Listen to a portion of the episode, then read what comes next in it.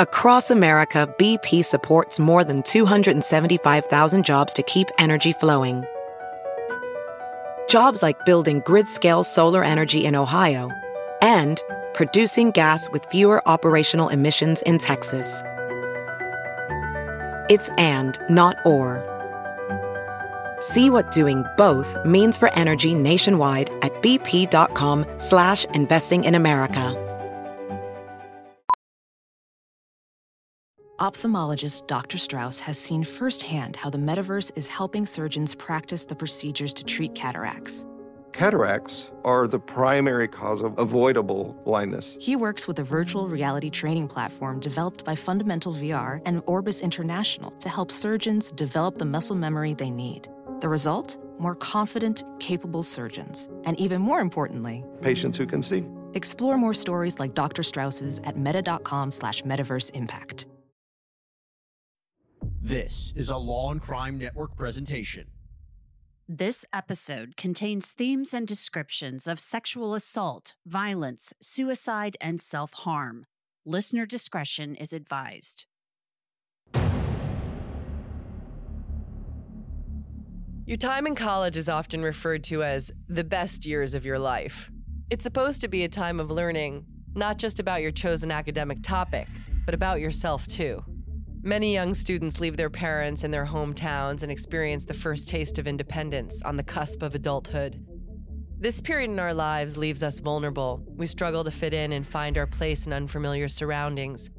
But if there was one place for those who feel that way, it was Sarah Lawrence College. I often call the college the land of broken toys. One of the school's slogans is, We're different, so are you. This is a quality of Sarah Lawrence College that one man exploited to create what has all the hallmarks of a cult on campus in late 2010. My name's Elizabeth Rome. I'm an actress and a proud Sarah Lawrence College graduate. Composed from thousands of pages of transcripts, exhibits, audio files, firsthand accounts, and contemporary research, this law and crime production uses voice actors to give you an immersive insight into one of the most bizarre cases in recent memory. This is Devil in the Dorm.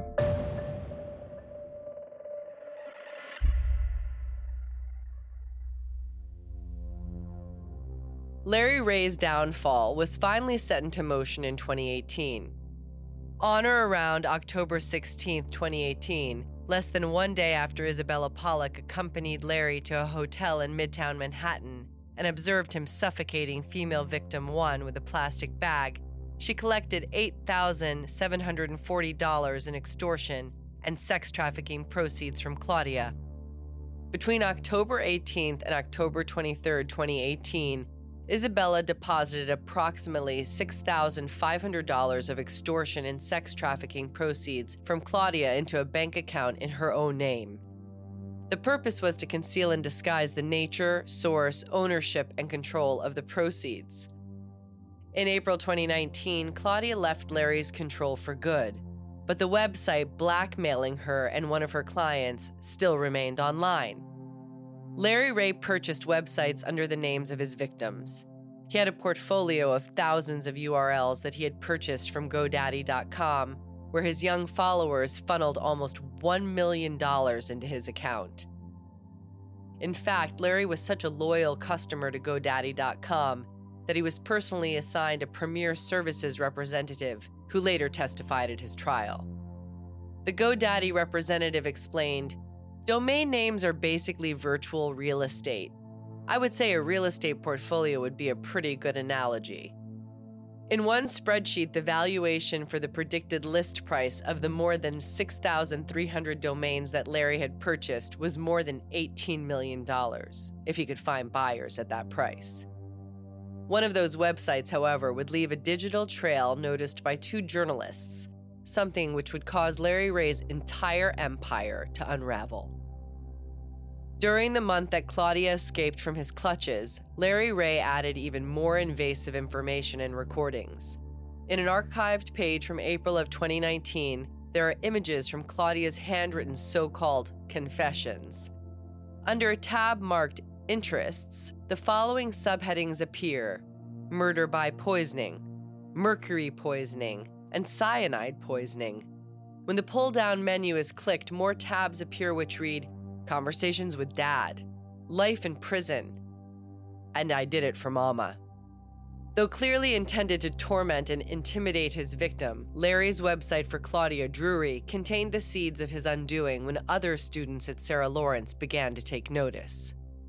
In 2018, I basically heard from some fellow alumni of Sarah Lawrence who had recently been to, uh, it was their five year reunion. And, you know, people there were talking about how there was this sort of troubling website that seemed to be about somebody who they'd, you know, who, who we'd all gone to school with. I mean, I didn't know who these people were, but the, the, some of my friends did. And, you know, the, the, the website featured some of the evidence we've seen in the trial. You know, it, it, it featured videos of Larry in, interrogating Claudia, and it was, I mean, it was essentially being used to blackmail her. But it you know, was circulating through the alumni community of just people being like, what's going on here? I mean, this is this the stuff that's like really uh, un- unsettling. Like, is she okay?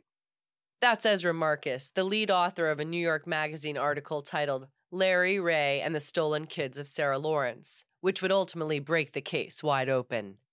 You know, I started talking to her friends, people who'd known her, and and and, and other people who were in this sort of in this group, and people were sort of saying, yeah, there was this like older man who had moved into this dorm and it had made a lot of people uncomfortable, you know, at that by that point, seven, eight years before. It seemed like a fascinating, troubling story. So I started reporting it. I ultimately ended up, you know, got in contact with some of the kind of core members of the group who had who had made it out or people that had been around the things that happened to date, Larry Ray has only spoken to one journalist about the Sarah Lawrence case, James Walsh, the co author of the New York Magazine investigation. His attorneys declined our request for an interview. According to the authors in the expose, Larry mostly wanted to talk about Bernie Kerik, the former NYPD chief who he accused of causing the media attention as a way to slander his name. Larry had an elaborate conspiracy theory to weave to the authors by the time Larry reached out to us, um, he he had known that Ezra was working on a story, um, something who knows what Ezra had said um, that got back to Larry made Larry think that Ezra was on the kind of Bernie Kerik, you know, bias side, so he wouldn't talk to Ezra, and so he called me and said he would talk to me, and and so I interviewed him on um, a number of occasions. Walsh recalled Larry's responses to his questions being rambling and disjointed. The actual experience of talking to Larry sort of can feel like those videos. Um, he's not quite as aggressive, but he will just kind of talk about stuff where you have to be like, I just have no idea what you're talking about. And he's taking you on this journey and he is not going to deviate from that journey. He is not going to give you time to uh, set the course. You, you, know, if I ask him a very direct yes or no question, he will give me uh, some sort of weird maybe answer. I remember at one point we had heard that Larry had done some op for some intelligence agency on a yacht in New York Harbor, something like that. I don't know. We, it was just like, so I just threw it out there, said like, Hey, we heard this. You did this op on, uh, a yacht in New York Harbor. And I, I remember he just said, like, what kind of yacht? What kind of boat? And I was just like, who, what kind of answer is that? And, you know, it's a very straightforward, I think, question. And he's asking about the size of the boat. So he just, he has a way of just not answering any question he doesn't want to answer. So it's a, it, the, the experience overall is exhausting and frankly, like not worth a lot as a journalist. Even with Larry being evasive, the New York Magazine investigation landed with tremendous impact when it was published in April 2019. It implored what happened to the group of bright college students who fell under the sway of a classmate's father?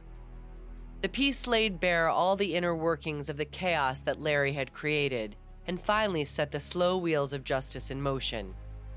The first step was to find out who Larry Ray truly was.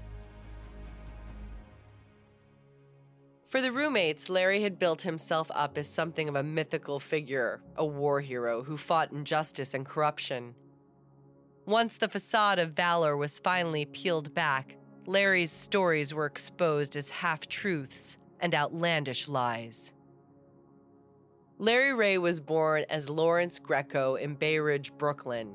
He spent much of his early childhood in Brooklyn before moving to Watchung, New Jersey, when his mother married Gordon Ray, a telecommunications executive and son of a five term congressman from Staten Island. Following the marriage, Larry took his stepfather's surname, Ray. Despite the fact that Larry never graduated from college, he was curiously able to work his way up Wall Street in the mortgage backed securities field. Larry married his high school sweetheart, Teresa, and the couple went on to have two daughters, Talia and Ava. The family moved into a $1 million custom built home in Warren, New Jersey, a bedroom suburb of New York City. Here, Larry's hefty salary allowed him to indulge in his love of motorcycles and lavish gifts for his wife and girls. Life for Larry was good. He appeared to only fall upwards as he found work as a consultant in insurance and gambling. In this role, Larry met a reputed mobster who owned the company, U.S. Bridge of New York, and he agreed to help the company get insurance for a major project. Larry also held interest in several small construction companies and was a partner in a nightclub in Scotch Plains, New Jersey. Larry was a fan of the nightlife and he attempted to purchase some legendary spots in Manhattan, such as the Tunnel and Limelight. His role in this new endeavor allowed him to meet people from all walks of life. In 1995, he met Bernie Kerik, who at the time was serving as an NYPD detective working his way up the ranks in the New York City Department of Corrections. The two powerful men hit it off immediately, bonding over their love for motorcycles, and became very close friends, meeting up for meals and chatting over the phone. In 1998, Larry even served as Kerik's best man at his wedding. The wedding was an exuberant affair, attended by Donna Hanover, then Mayor Rudy Giuliani's wife and State Supreme Court Justice Leslie Crocker Snyder. A photograph captures Larry standing proudly alongside Kerik and church, both men suited and booted in their tuxedos. They pose appropriately solemn for the occasion in front of an image of Christ. One guest at the wedding recalled to the New York Daily News the thing was top shelf, martini bar, full spread, the works. The wedding had come to fruition all thanks to Larry, who wrote checks to cover parts of the wedding and lavish reception. That same year, Kerik became the commissioner of the department. Those who knew Larry described him as chameleonic. With his burly appearance and thick Brooklyn accent, he gave a dominating appearance, which only served him well working alongside criminal enterprises. It also had its advantages as he mingled alongside local politicians and high up members in the NYPD as he spoke with an air of authority in his voice. While Larry was working alongside the seedy U.S. Bridge of New York, he came to fear that one of the mobsters of the company was trying to have him killed. But he knew just who to turn to Kerik. Kerik helped Larry contact the FBI, but unbeknownst to Kerik, Larry was embroiled in a wide range security fraud scheme involving the pumping and dumping of stocks. In the elaborate scheme, which ran from 1993 to 1996, two stock firms, White Rock Partners and Co. Inc., and State Capital Markets bought stock in small companies, artificially drove up their values, and then sold the stock at a large profit.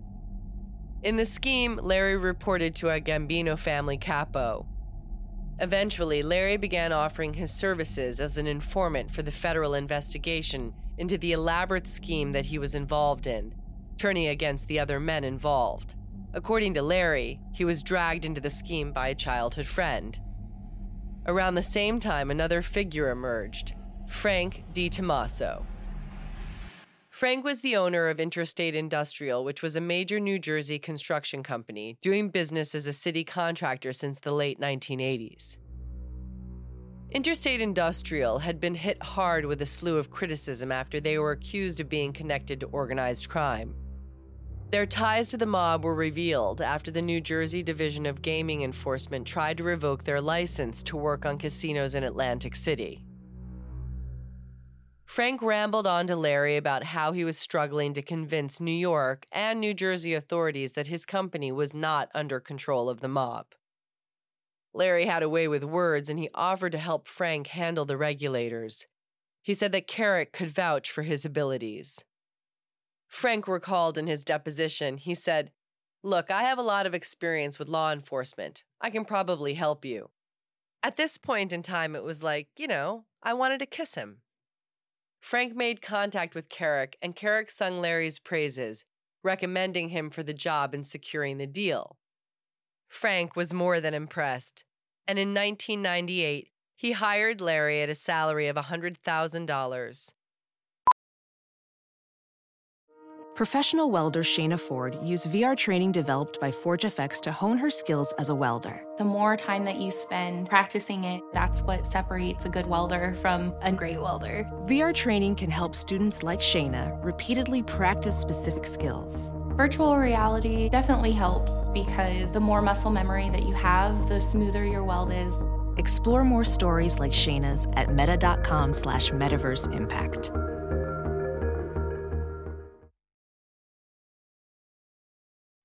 He then hired Kerik's brother Don to assist in the role. Frank and Kerik forged their own relationship. His company performed more than $200,000 in renovations to Kerik's apartment at almost no cost. In exchange, Kerik said that he was willing to pass along insider information on the city's investigation into Interstate Industrial as well as details on upcoming city contracts. Neither Frank nor Kerik knew that Larry was working as an FBI informant for the pump and dump scheme. By June of 1999, Larry had been cooperating with the FBI for three years on the investigation into the massive mob run stock swindle. However, they were not satisfied with his intel, and prosecutors informed him that they believed he was withholding information. In March 2000, Larry was indicted as a co conspirator in the pump and dump scheme. The 19 person indictment was filled with reputed wise guys, including a Bonanno family captain, a Genovese soldier, and a Colombo family associate.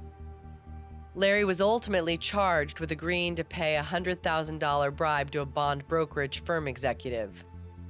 As Larry was fighting his legal woes, he was quickly running low on money. He had already burned through several attorneys when he turned to his one time friend Kerik, who is now NYPD commissioner. Larry had wanted Kerik to put in a good word with the U.S. Attorney's Office. In an email, Larry pleaded with Kerik I'm sorry to have to burden you with any of this at all, but I need you and my family needs you. I've done my best to keep you out of it all along. I'm told at my own peril, but as a friend, I was mindful of the sensitivity of your position. Kerik responded the following morning, writing, in the event that I am called to testify, I must tell you that my recollection of the events is not consistent with what you remember, and this would have a severely negative impact on your credibility. Kerik had his own career to think about. He was in the running to become President George Bush's Homeland Security Secretary. It was a cabinet position President Bush had created and chosen just for Kerik. Upon learning that Kerik would not be supporting him, Larry was unhappy and embarked on a furious campaign to destroy his reputation by revealing his corruption. He reportedly leaked information about Kerik to New York Daily News about reported gifts he had presented to Kerik.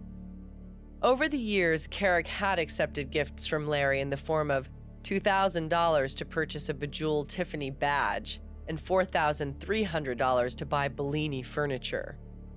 The city's Conflict of Interest Board requires that officials report gifts of $1,000 or more, but Kerik never made proper public disclosures.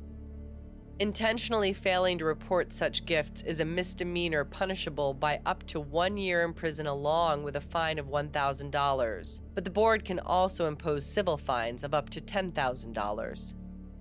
Moreover, when Kerik received the gifts from Larry, he was working for Interstate Industrial, and city ethics rules ban officials from receiving gifts worth more than $50 from anybody doing business with the city. As Larry was divulging everything about the unreported gifts, Kerik withdrew from consideration for Homeland Security Secretary. Kerik maintained he pulled out on his own volition after discovering he may have failed to pay taxes on behalf of his nanny, whose immigration status was uncertain. While Kerik was under investigation, Larry appeared before Brooklyn federal judge Leo Glasser and was ordered to stand trial that day.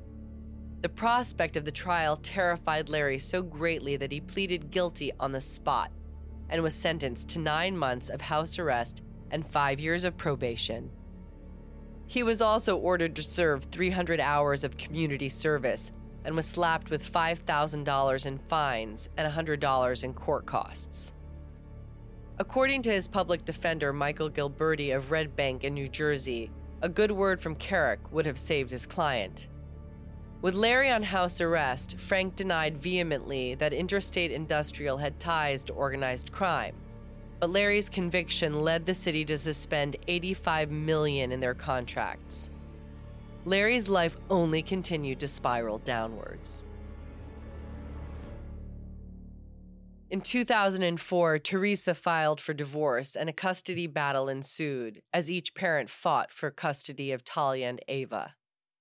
Shortly afterwards, Teresa called police to their home and accused Larry of striking her. When they arrived, Larry and 15 year old Talia accused Teresa of child abuse, which resulted in the Child Welfare Department giving Larry temporary custody of his two girls. According to an article in The Cut, over the course of the next few months, a handful of anonymous reports came into the Child Welfare Department, accusing Teresa of physical and sexual abuse. Talia also accused her grandfather, cousin, and aunt of abuse as well. Teresa fought back, and her lawyers commissioned a psychological evaluation of the family members, which she then submitted to court. In this psychological evaluation, they reported that Larry was literally impossible to evaluate. They found that Larry was able to manipulate and control almost any situation in which he finds himself, including a psychological interview with a forensic examiner, no matter how experienced that examiner may be. Mr. Ray is very good at what he does. The report continued, finding that Larry can be utterly charming and one can be disarmed by his childlike simplicity and smile. But Mr. Ray is no child. He's a calculating, manipulative, and hostile man. The report concluded that Larry had manipulated Talia into making the allegations against her mother and other family members, and that the examiner had found no evidence of abuse. When the examiner spoke to four year old Ava, she was asked if Teresa had ever hit her. Ava burst into laughter and then quipped, That's what Daddy tells me to say. On November 11th, 2005, Larry was ordered to allow Ava to visit her mother for Thanksgiving but the girls never arrived, leading to Teresa accusing him of interfering with the child custody order. A judge sided with Teresa, and Larry was ordered to surrender Talia and Ava to their paternal aunt and to the State Division of Youth and Family Services. According to Larry, despite the psychological report, he still believed that Talia and Ava were being abused at home and he refused to relinquish custody. Larry and Talia and Ava went into hiding. Larry sent Ava to live with a friend while Larry and Talia holed up at Lee Chen's apartment on 93rd Street. They were tracked down by the U.S. Marshals on December 2, 2005. As Larry was hauled away, Talia screamed, Police corruption! This is because of Mayor Rudy Giuliani and Bernard Kerik. Larry was arrested on the custody charges and was ordered to be held on $100,000 bail, which he posted promptly and was released from custody. Since custody was relinquished, Talia and Ava were returned to their mother. But Talia refused, instead, opting to live in youth shelters. According to the Cut article, someone familiar with the divorce proceedings commented She was his soldier. Talia's a really loving person, and she's the biggest victim of all. Larry claimed that the legal proceedings against him were all the work of Kerik and Mayor Rudy Giuliani, who once considered Kerik to be one of the most trusted lieutenants and appointed him the city's police commissioner, but distanced himself in the light of Kerik's mounting legal problems. In various blog posts, Larry accused judges, prosecutors, police, and federal agents of being in cahoots with Kerik and accused Kerik of wanting to silence him. Giuliani's partner in his security consulting firm said in an article by the Denver Post Larry Ray's accusations are completely false and without merit. Let us remember Mr. Ray is a convicted felon with a track record of dishonesty whose statements continue to lack one iota of credibility. As anyone familiar with Mr. Ray's history will attest, his character, credibility, and motives are all quite suspect, and any statements he makes should be judged accordingly. Seemingly, Talia was a true believer in her father's stories about being a persecuted truth teller. In an email, she wrote, If there is one thing I've learned about myself through all the corruption, it's that I love justice. If there is one thing I've learned about the world since you got out, it's that justice is real and that mere men can indeed affect it. That's huge because that means I love something very, very real. Larry's newfound freedom wasn't to last, and in January 2006, he was charged with violating his federal probation by being arrested. Federal Judge Leo Glasser refused to consider letting Larry out on bail after prosecutors disclosed that he had deposited $50,000 into Talia's bank account when he still owed the feds the $5,000 fine from his conspiracy conviction. Moreover, he had kept a 22 caliber rifle in his home and had gone on out of state trips without permission, both things that further violated his federal probation. Larry was ordered to serve six months for violating his probation, and upon his release, his legal woes only continued. He was ordered to stand trial on the custody charges, and the trial was scheduled for January 16, 2007. But when the trial date rolled around, Larry was a no show. Over the course of the next year, Larry remained a fugitive, and in December 2007, he and Talia filed a federal lawsuit alleging that Talia was the victim of generational sexual abuse. The lawsuit was filed in federal court against Dr. Lawrence Guarino. In the lawsuit, Larry accused Lawrence, her maternal grandfather, of sexually abusing her between the years of 1993 and 1997. He also accused Teresa of sexually abusing Talia between the years of 1989 and 2002. Larry was finally arrested January 25, 2008, for skipping bail, and his $100,000 bail was revoked out of fear that he was a flight risk. He was charged with second degree interference with child custody, third degree bail jumping, and fourth degree contempt of court. In March 2009, the abuse lawsuit Larry and Talia filed was dismissed after child welfare investigators found that the claims were unfounded and manufactured by Larry. That same year, Kerik's political plans all came crashing down. Former New York City Police Commissioner Bernard Kerik has been indicted on charges of lying to White House officials. Prosecutors claim Kerik made false statements to officials in the Bush administration. They were vetting him for Homeland Security Secretary. The indictment alleges Kerik lied about $255,000 in renovations to his home while he was New York's top cop. The document claims the work was done by contractors who were looking to do business with the city. Kerik withdrew his bid for Homeland Security in 2004 amid a lot of problems with the nomination.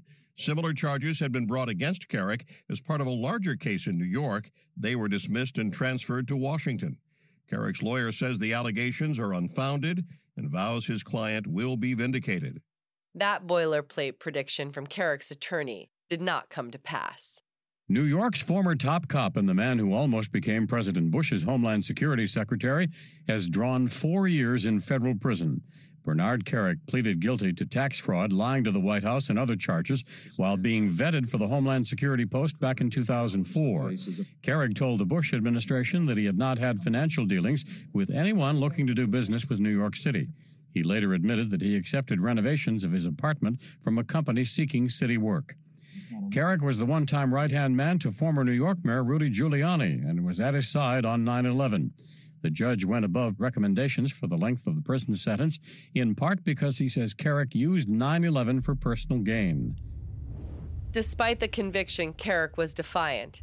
He still stood by his claim that he took the renovation work from Interstate Industry because he thought they were clean. He was ordered to serve four years in prison and pay $221,000 in fines and fees.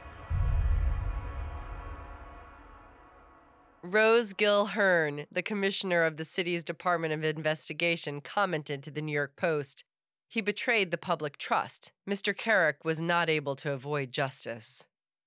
Kerik himself made a comment to the New York Post telling them, I'm sorry that my friends and family were put through this. I pleaded guilty to two ethical violations, and I admitted, looking back, that I was wrong. I should have been more focused and more sophisticated in how I deal with these conflict of interest laws. It's a lesson learned, and I will move on from here. Larry also said to the New York Post It's a sad day when somebody, especially somebody who's a public official, ends up being less than responsible. He continued, Do I feel bad for him? No, not at all. Kerik agreed to be interviewed by Law and Crime, but not on audio recording. In that interview, Kerik called Larry a master manipulator and told the story about how he picked Larry up at John F. Kennedy International Airport. A pretty notable figure stood by Larry's side. It was former Russian President Mikhail Gorbachev, standing with his longtime interpreter. The Washington Post reported some of Gorbachev's visit to City Hall to see then New York City Mayor Rudy Giuliani back in December 1997. The archived version of the article is chock full of photos of Larry and the ex NYPD chief posing with each other, New York City's powerful and the international elite. Photographs capture a much younger Rudy smiling ear to ear, surrounded by two expressionless men. Larry Ray, with his shiny bald head, looked stolid and stood to Rudy's right in a nondescript dark suit. Bernie Kerik, with his distinctive mustache like a wide, upside down V, stares directly into the camera on his left. Standing without the mayor in a separate photograph are Gorbachev, Kerik, and Larry again. Gorbachev is instantly recognizable from the thin, stream like birthmark on the top of his scalp. The ex Russian president extends his hand in the direction of the camera lens. Larry seems to have been surprised by the photographer in this picture, his mouth and jaw slightly open. Kerik has a similar expression. Needless to say, the photographs fully support the idea that Larry Ray was once a man of some power and influence, and before his dramatic fall from grace, so was Bernie Kerik. To this day, Kerik still blames Larry for his prosecution and imprisonment, but unlike Larry, Kerik still has friends in high places. I just pardoned Bernie Kerik, uh, a man who's had many recommendations from a lot of good people. Former New York Police Commissioner Bernie Kerik was sentenced to 48 months in prison after pleading guilty to multiple charges of tax fraud and lying to officials. Released in 2013 after serving three years for good behavior, Kerik expressed his immediate gratitude to the president for today's pardon.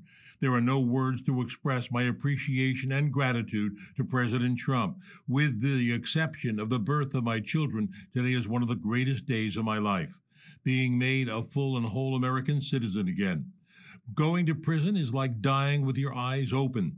The permanent loss of your civil and constitutional rights are personally devastating. This pardon restores those rights for which I will be eternally grateful, writes Kerik. Through Kerik and Giuliani, Larry Ray has at least two indirect ties to former President Trump, but there is yet a third.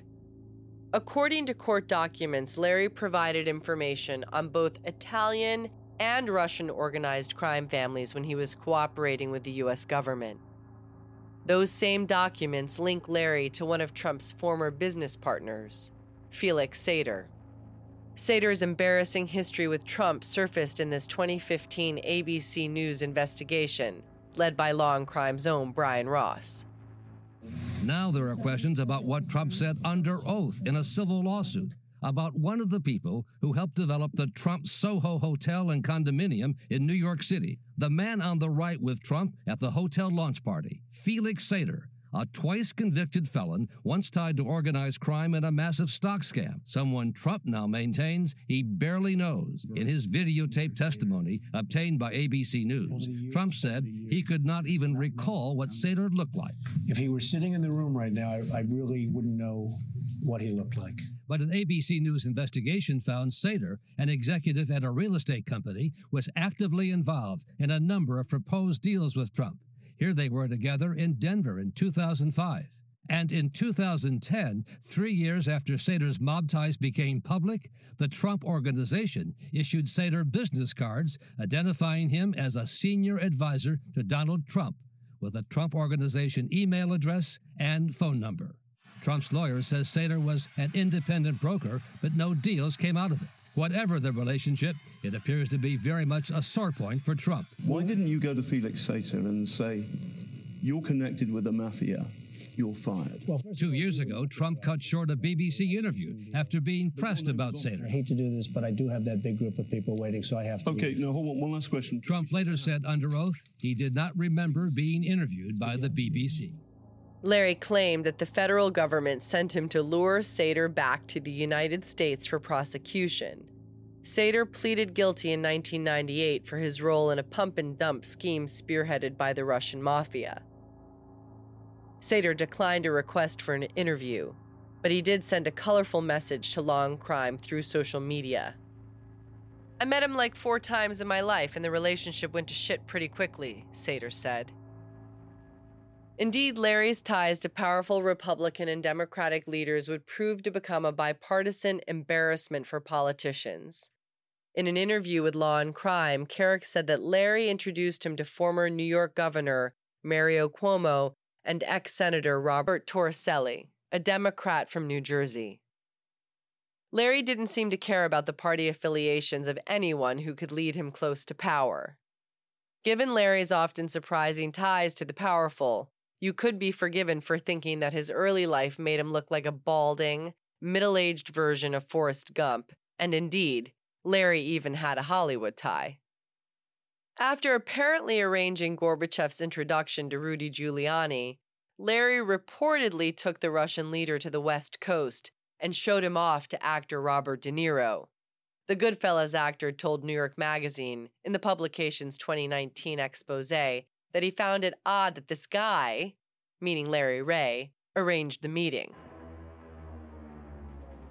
While Larry had woven long and elaborate tales of his military valor, he had in fact only served 19 days in the Air Force and had never been a Marine. Law enforcement and intelligence services have been hesitant to separate the facts from the fiction, in his memoir, Dan remembered Larry talking up his supposed work for the U.S. Defense Intelligence Agency, which has not yet responded to Law and Crime's Freedom of Information Act request. Larry had talked up what he described as his role in ending the Kosovo War, even claiming to have a letter from a NATO official proving it. He showed the letter off with pride, but there was no evidence ever found that could corroborate the authenticity of the letter. That was just the thing with Larry. He was a man prone to exaggeration, but who appeared to have real receipts to back up his elaborate backstory. In January 2010, Larry appeared in court where he admitted to interfering with custody orders during the 2005 divorce. He had reached a plea agreement in which he pleaded guilty in exchange of the recommendation he be sentenced as a third degree offender with three years in state prison. It was an ideal recommendation for Larry, who was facing five to 10 years in prison for the second degree interference charge. In September of that same year, Larry was released from prison. Down and out, he made his way to Slonim Woods 9.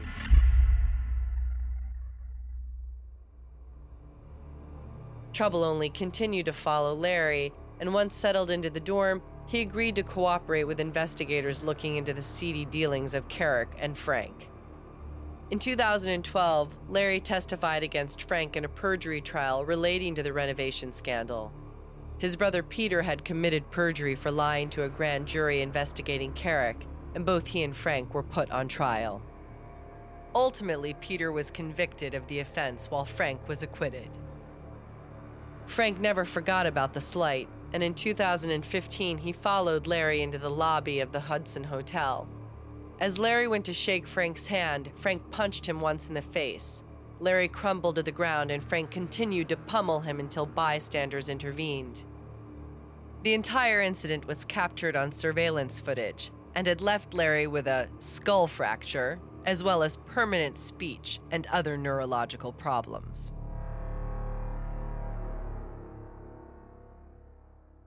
Santos Rosario was a witness to the assault and would later be accused by Larry of conspiring with Frank DiTommaso. This was yet another way to control Santos through fear. Larry kept accusing me of having done so and said I was lying when I said it wasn't true, that I hadn't. And I, by this point, I was both afraid of saying that I hadn't and I was convinced I just didn't want to remember because Larry would insist on it so much otherwise. Larry accused Frank DiTommaso of wielding a metal weapon during the attack, and Frank was initially charged with felony assault in 2016. This was later reduced to a misdemeanor by the Manhattan District Attorney's Office, citing a lack of evidence of a weapon. Frank pleaded guilty to disorderly conduct, which is a violation, and was ordered to do one day of anger management. Lee Chen, the owner of the apartment, was eventually able to have Larry and the group evicted in 2016. Larry, Felicia, and Isabella then moved to Piscataway, New Jersey, and stayed in a house owned by a man named Scott Muller. Here, Larry continued to exert a high level of control over Felicia Rosario. At first, Larry and I were sleeping together in one of the other bedrooms, the one actually next to Scott's bedroom and then Isabella was sleeping on the couch. Then Larry decided to remodel the room that we were in, and he put me on the couch and went to sleep with Isabella. And they went to sleep, and then they they rearranged, they took everything out of Scott's office and made that a bedroom, and that's where they slept. Well, Isabella slept there first by herself, then he went to sleep with her there, and then put me on the couch. I couldn't access the refrigerator. Sometimes sometimes yes, sometimes no. It really varied on whatever he how he was feeling that day. I sometimes was able to use the kitchen, sometimes not. Many times restricted from doing that. I had to keep like a strict accounting of everything that I spent and to give it to him. Basically, got to be on a daily basis. I think I think there were more, but I can't remember right now the rest. Larry placed a lock on the refrigerator and told Isabella to enforce his rules even when he wasn't there. Felicia recalled Isabella's role during the trial. She would be the one to, like if I went to the refrigerator when I wasn't supposed to, she would be the one. Larry said you can't go into the refrigerator. You can't go into the kitchen. You can't go into into your room. You can't get your clothes. She would be the the one to actually stop me from doing it or prevent me from doing whatever it was he said I couldn't do. In April 2016, Felicia wrote an email to Larry in which she berated herself and listed all of her supposed shortcomings and things she needed to fix to be with Larry. She wrote, I'm tired of being such a disappointment as a human being. I need to help Larry so our lives get better and not worse. I need to survive. I need to help myself. If I am not with Larry, I will die, and I don't want to die. I need to help Larry save the house and get his other daughter back from the bad guys. I need to help Larry with everything. I will still be a part of this family because I am a part of this family. I'm the Ray family doctor. I have lost everything. It's time to get it back. It's time to get back on the horse so we can get married and get Ava back. I will not be a victim. I will not be a victim. I will not be a victim. I will not be selfish. I will give Larry all of me. Felicia was still living with Larry and Isabella in Piscataway when the authorities obtained a search warrant roughly 10 months after the damning New York Magazine article was published. On February 11th, 2020, this search warrant was executed, along with an arrest warrant for Larry Ray. A team of around 15 to 20 FBI agents embarked on Larry's home in Piscataway at around 6 a.m., just as dawn was beginning to break. They approached the single family residence and knocked on the front door, announcing their presence. Felicia Rosario, Larry's so called wife, opened up the front door and the agents all piled in one after the other. They instantly conducted a sweep of the residence, scanning from room to room to identify any individuals in the residence and ensure that no weapons were present. FBI Special Agent Rachel Graves was serving as search team lead, whose role it is to fill out paperwork at the scene and assign designated tasks for other agents. It was a tedious task due to the immense clutter inside the home. FBI Special Agent Graves recalled how the rooms were just filled from floor to ceiling with items that was hard to enter and actually search. There were rooms that were just in disarray and clearly not lived in, or maybe even used as a kind of storage area instead of a closet. By the afternoon, FBI agents had removed hundreds of boxes of documents, electronic devices, including cell phones and other forms of media. Felicia recalled the early morning raid. Oh my goodness, it was chaos. They were very organized, but it felt like chaos to me. They heard the pounding on the door, and there were agents everywhere surrounding the house. I could see them on all sides through the windows. Then they just like filed in. I just didn't know what to do. I was so scared. I mean, I was like, what is happening? Seemingly, Larry always knew this day would come, as Felicia recollected. He mentioned before that it would be like the apocalypse. It would be a very terrible thing to happen to him. Him getting arrested would be bad for the rest of us. That's what he would say, yes. After eight years of Felicia living with Larry, that apocalypse he described so often had finally arrived, and it was time for her liberation. Unfortunately for Larry, it was his time for retribution.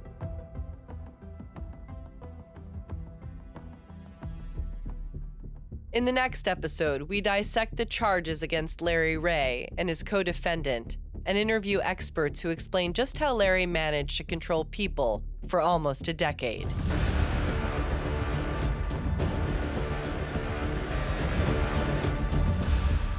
Executive produced by Elizabeth Rome, Rachel Stockman, Stephen Tolkien, and Sam Goldberg. Edited by Brad Maybe. Researched and written by Adam Klasfeld, Eileen McFarlane, and Emily G. Thompson featuring the voices of Justin Black, Arkansas based YouTuber and owner of the Disturbing Truth YouTube channel as Santos, Paula Barros, host of Cold Case Files podcast as Claudia, and Jillian Jalali from Court Junkie as Felicia. This is Law and Crime's Devil in the Dorm.